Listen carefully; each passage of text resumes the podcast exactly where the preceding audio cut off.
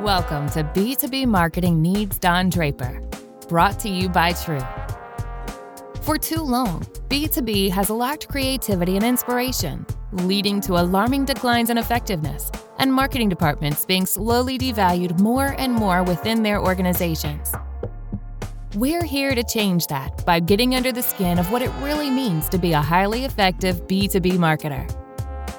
We'll be speaking to some of the brightest minds in the industry to discuss what they're doing to be a bit more, well, Don Draper. And now, here's your host, Stuart Black. Joining us today on B2B Marketing Needs Don Draper is Michelle Goodall, Chief Marketing Officer at Guild, a platform for professional communities and networking.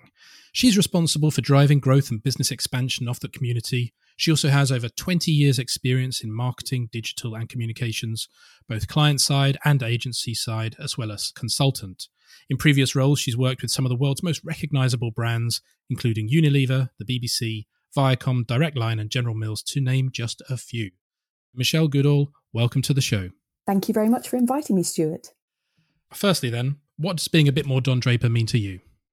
So, I'm actually a really big fan of Mad Men, I bought the box set pre Netflix, and I think second to I May Destroy You, it's my favourite all time show ever. And I think what Don Draper means to me is complexity.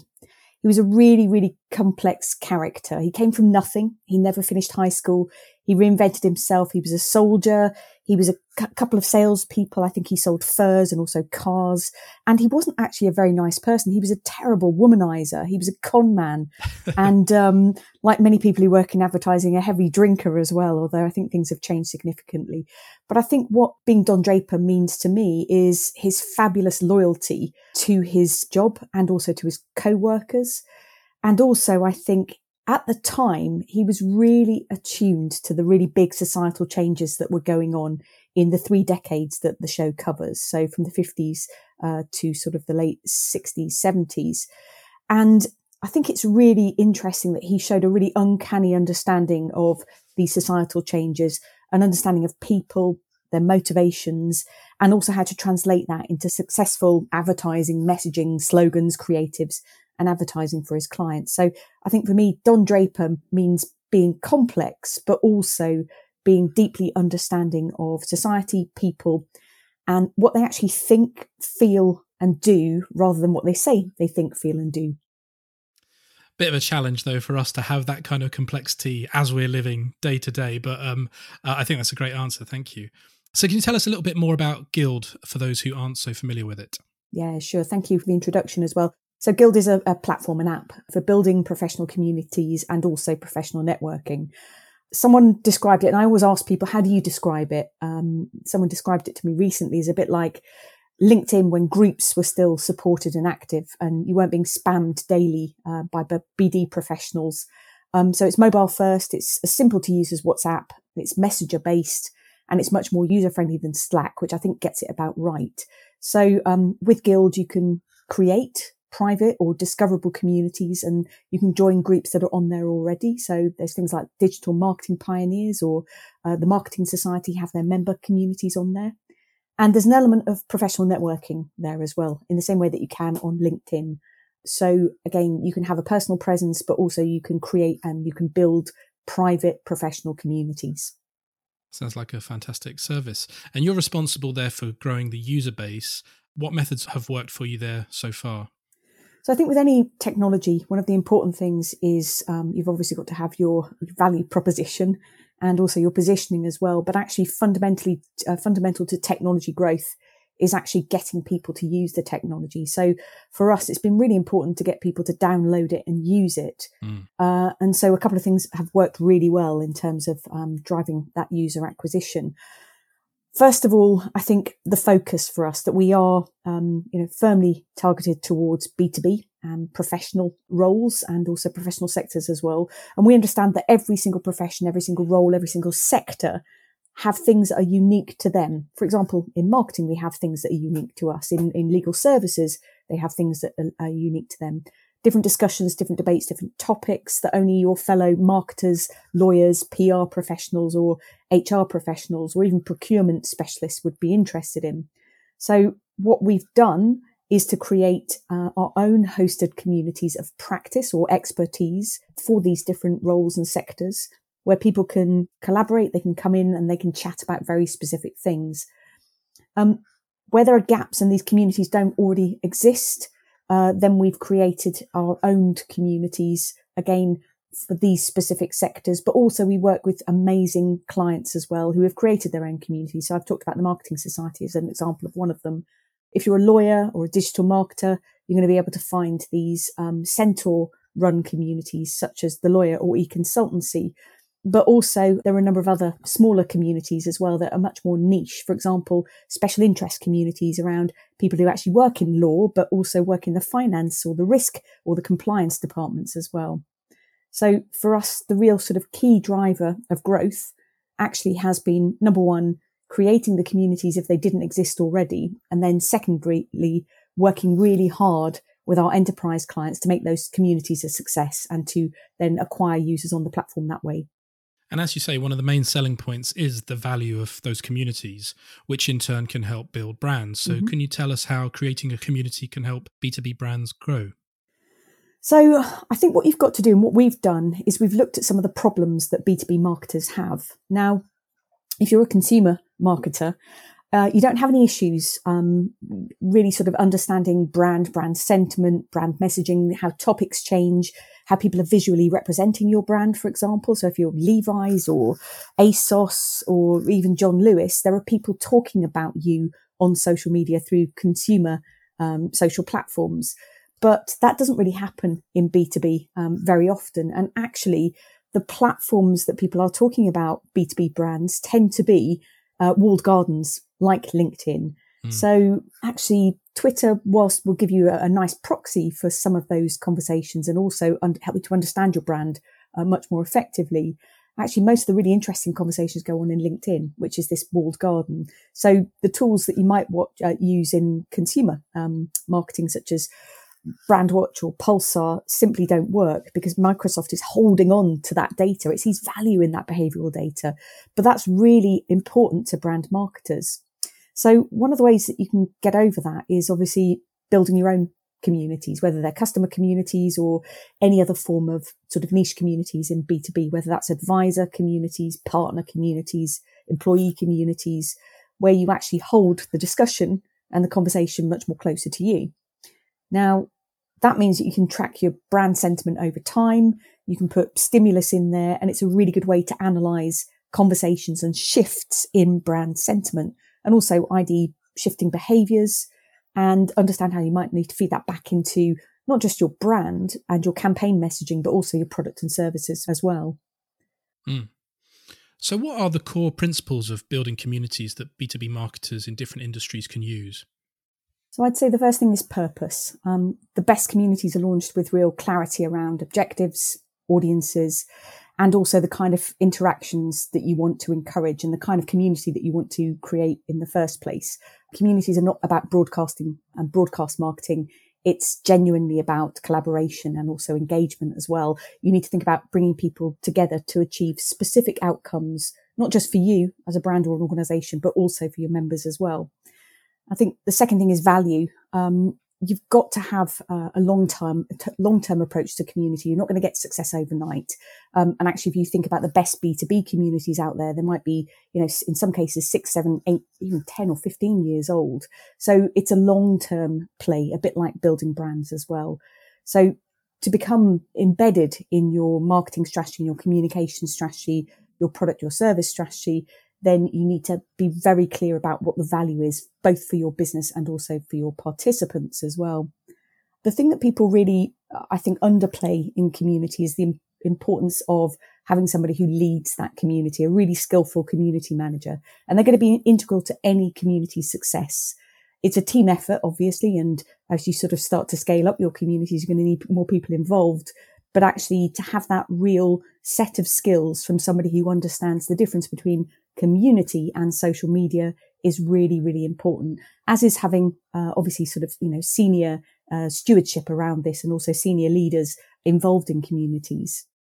I think the next thing is to understand that community isn't just about engagement. Um, a lot of people set the wrong key performance indicators around uh, uh, community and they believe that it's all about engagement. That might be true of um, social media because you need that in order to be able to beat algorithms. But actually, um, engagement isn't everything. Uh, you need to obviously facilitate and nurture discussions, but also um, people turning up and you know being part of your community and listening in some instances can be um, a, a, key criteria for success.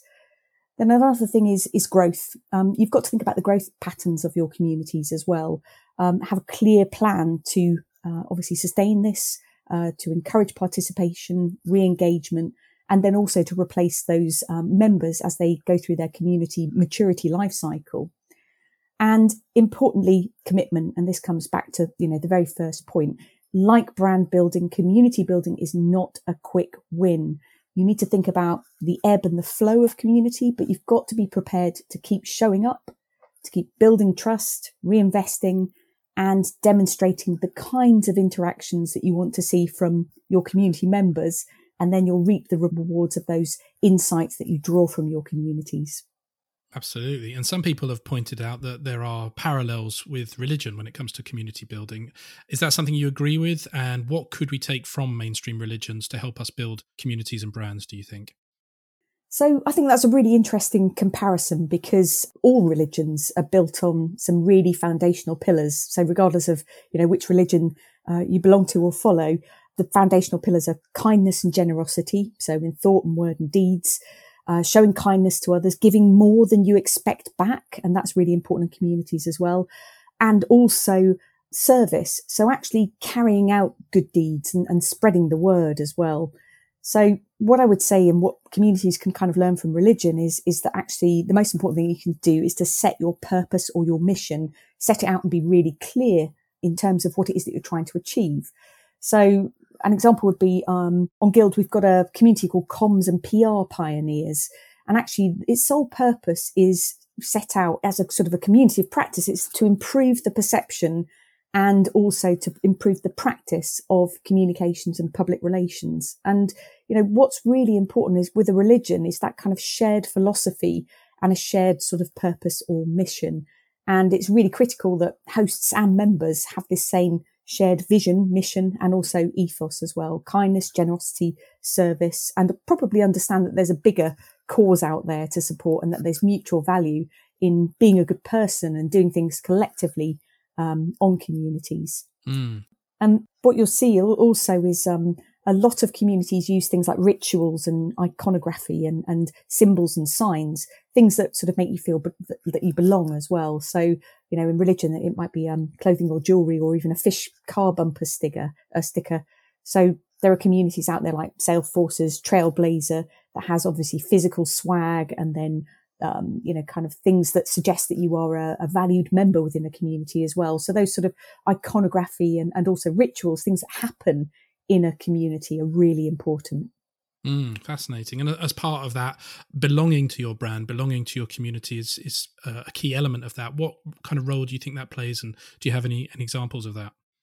So belonging is really important. And, and I think this is where, again, communities might differ slightly from, from social media. I think we've got used uh, as marketers to trying to beat the algorithm again and, and try to be broadcasty within social media.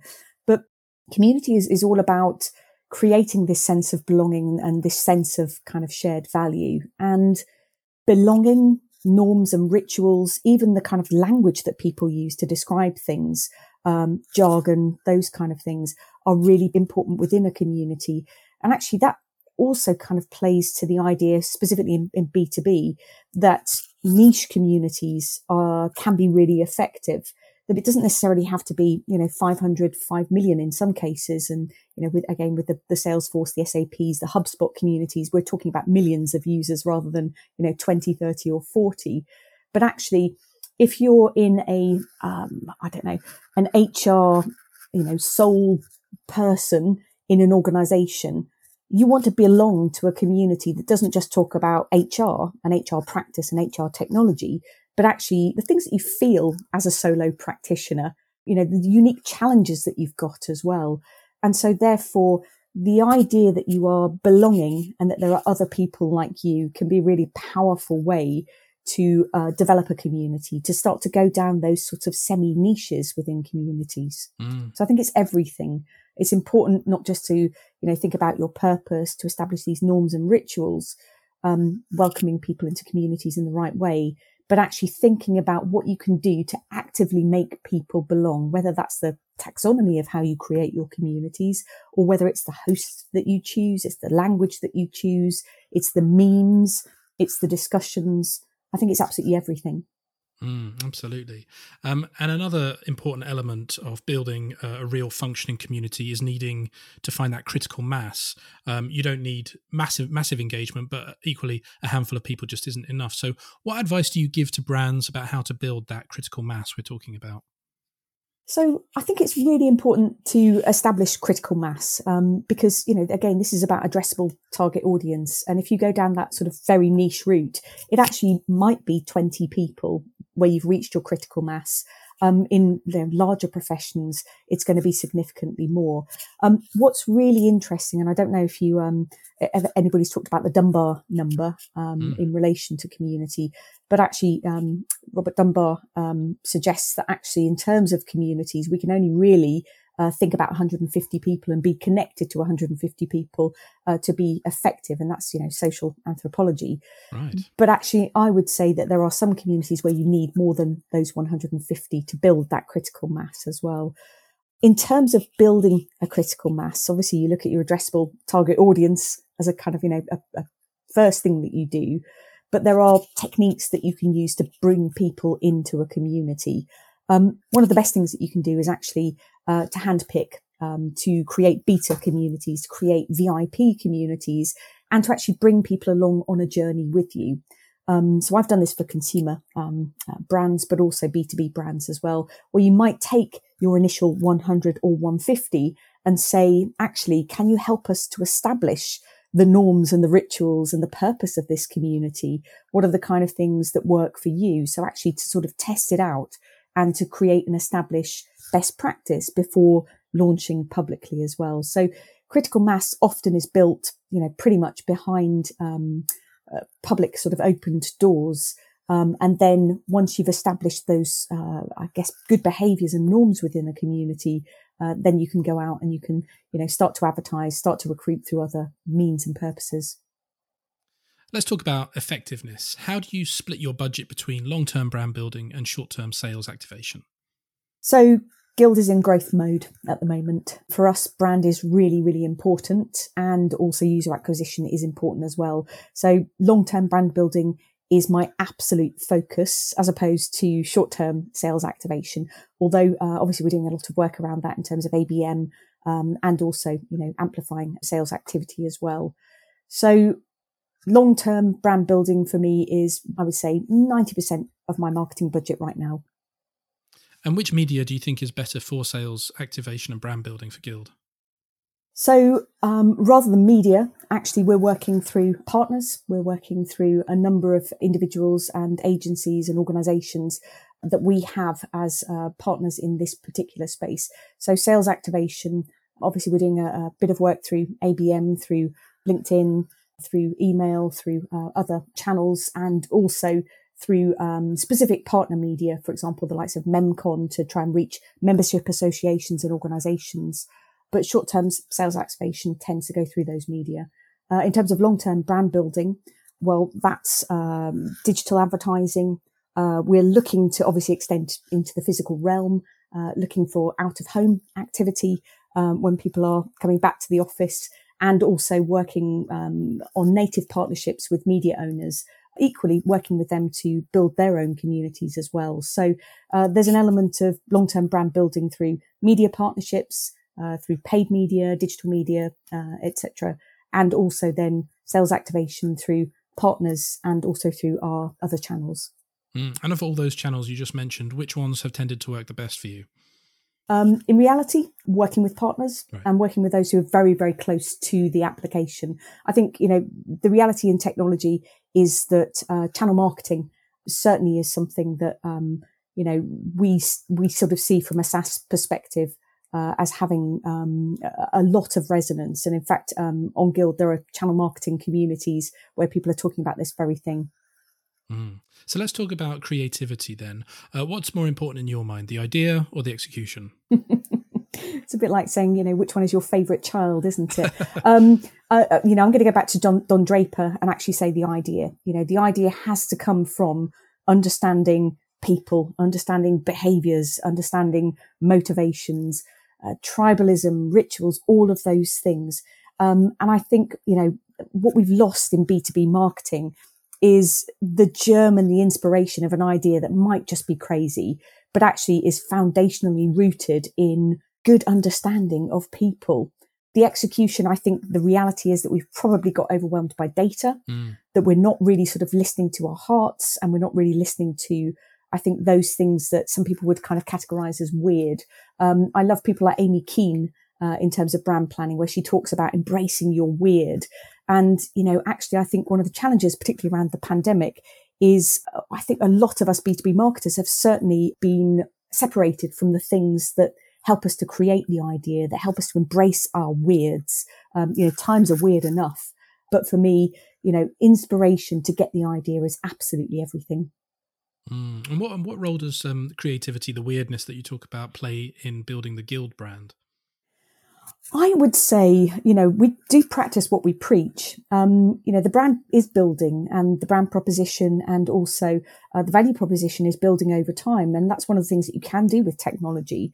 Um, but embracing the weird actually for us has meant building communities and connecting to the weird and the wonderful as well. we have some fabulous people on our community. So we do have people like obviously um, Rory Sutherland, Sophie Devonshire, you know, these marketing greats. But actually, we have some really interesting people, social anthropologists, for example, people who have been sort of shut away in an office and probably you would think they're the least creative people uh, as far as kind of marketing and creative ideas are concerned. But actually, they often have insight that then can lead on to creativity. So actually, you know, we use Guild in order to be able to drive some of that creativity and, and to do things that I think other you know, brands and organizations don't do. Mm, absolutely. That's fascinating. So, knowing when to entertain, to charm and seduce, and when to cut to the chase and use rational messages can be quite hard. How do you make those decisions? Um, can I be honest with you? Sure. I think most startup scale ups would say exactly the same thing that actually you make those decisions as you go along. You really do find out what works over a period of time. And that probably isn't what you want to hear or what anybody else wants to hear. I think, um, entertainment, charm and seduction absolutely have to pervade everything, even when you're cutting to the chase, because the reality is, particularly in a B2B sale, in B2B marketing as well, rational messaging and also data, as I've said before, um, you know, it's not going to push people over the line. Certainly when it comes to procurement, um, that's where you get down to the, you know, the rational, but actually, um, pulling people through, uh, the customer journey, pulling people through the sales and the marketing funnel, um, entertainment, charm and seduction, I think has to pervade all the way through that. So, you know, how do we make those decisions? By looking at every single client, every single campaign, uh, looking at things on a monthly basis. And I think, again, being completely honest with you, not really unpicking it in a way that you would do if you had millions of uh, dollars for your marketing budget. My marketing budgets are significantly smaller. So um, a lot of this is, you know, sensing what works and also retrospectively and retrofitting, um, you know, where we where we did the right thing and where we did the wrong thing as well. Right. So being flexible and being responsive and learning from the mistakes as well as the successes. Yeah, and and you know there are a lot of mistakes um, in B two B marketing, and particularly you know technology marketing as well. I think the real challenge is not to not to be copycat, not to do things that your competitors are doing, because then it's just, you know, the, the route to zero and the drive to the bottom. So, you know, certainly what we're trying to do and are we succeeding at the moment? Probably not, but that's what we're hoping to change over the next, you know, year or so is actually to really drive creativity, to drive the weirdness, to drive the entertainment and also the seduction as well. Wow. So watch this space. Um, let's move on then to our rapid fire round. I want you to just respond as quickly as you can to the choices that I'm going to throw at you. Just don't think too hard from the gut. Are you ready? Mm-hmm. Okay. Number one advertising or ABM? ABM. That works for me. That works for me on the other side, you know, as a buyer. Um, so ABM, I'd say. Logic or magic? magic. More magic, please. Brand building or lead generation? Brand building, long term, like community, it's something that you need to put effort and focus in over a very long period of time. And an easy one now. What's the problem with B2B right now? I've touched on this. It's way, way, way too data focused. Of course, we need to use data. We need to use that in a way that helps us make the right decisions. But actually, I think data is in danger of um, usurping creativity. It also is really important to drill into this really deep human behavioral insight that you can draw. And I know that I've probably overdone this in this interview, but actually, um, data for me is, you know, the very unstructured stuff mm. those conversations that are just bubbling under as opposed to what everybody is talking about right now. So I think the problem with B2B is that we, we over focus on data. We lack creativity. And also what we're not drawing upon is deep human behavioral insight. Mm, absolutely. So how would Don Draper fix the problem? I think he would put the magic back in. Mm. You know, when I talked about him, and, and I think he's a really complex character, he would put the magic back into this. He understood human behaviors and how those changed over time. It was like he was sort of an intuit. And, and also he took a risk in his creative decisions as well. And I think he would certainly put the magic back into B- B2B marketing. And if you could tell all CEOs to read one book, what would that be? So, um, we're tech for good. Uh, we're an ethical business. One of the reasons why Guild was set up was uh, to counter um, you know, the, the sort of the drive for profit and the ad driven models in social media, LinkedIn, Facebook, Twitter, etc. Um, so I would say read something on ethics. This was recommended to me by James Timpson, uh, CEO of uh, Timpson's, and that's Julian Richer's. Uh, he's the founder of Richer Sounds, The Ethical Capitalist. So I would say read that book. Fantastic. And one final question Do you have a favorite Don Draper moment or quotation? Oh, uh, remember, I've watched everything. So that's really, really difficult to say. I would say this isn't a favorite moment or a favorite quote because, you know, you can kind of Google those and you can see those. But one that shocked me was a reminder that societal norms have changed and they change all the time and actually how far we've come in sort of, you know, 60 years or so. I think Don and his family were picnicking in this beautiful American beauty spot in the late 50s and they lay their blanket out and they had their food and they stood up when they finished and they literally dumped all of their litter on the ground. And I remember just watching this and being completely horror struck by it. Mm. So again, I think for me, you know, he was a man of the moment, but also I would imagine he would have been one of the first people to kind of change his uh, approach to littering in a beautiful spot in the future. It's a good place to end it. Thanks so much for such an insightful and interesting chat. Thanks, Stuart. I really enjoyed it. Communities are the future, and if you've not participated in a community, let alone set up or joined your own community, then now is the time. So all it leaves me to do is just to thank my guest, Michelle Goodall, and to tell everyone go check out Guild. I'm Stuart Black. See you next time.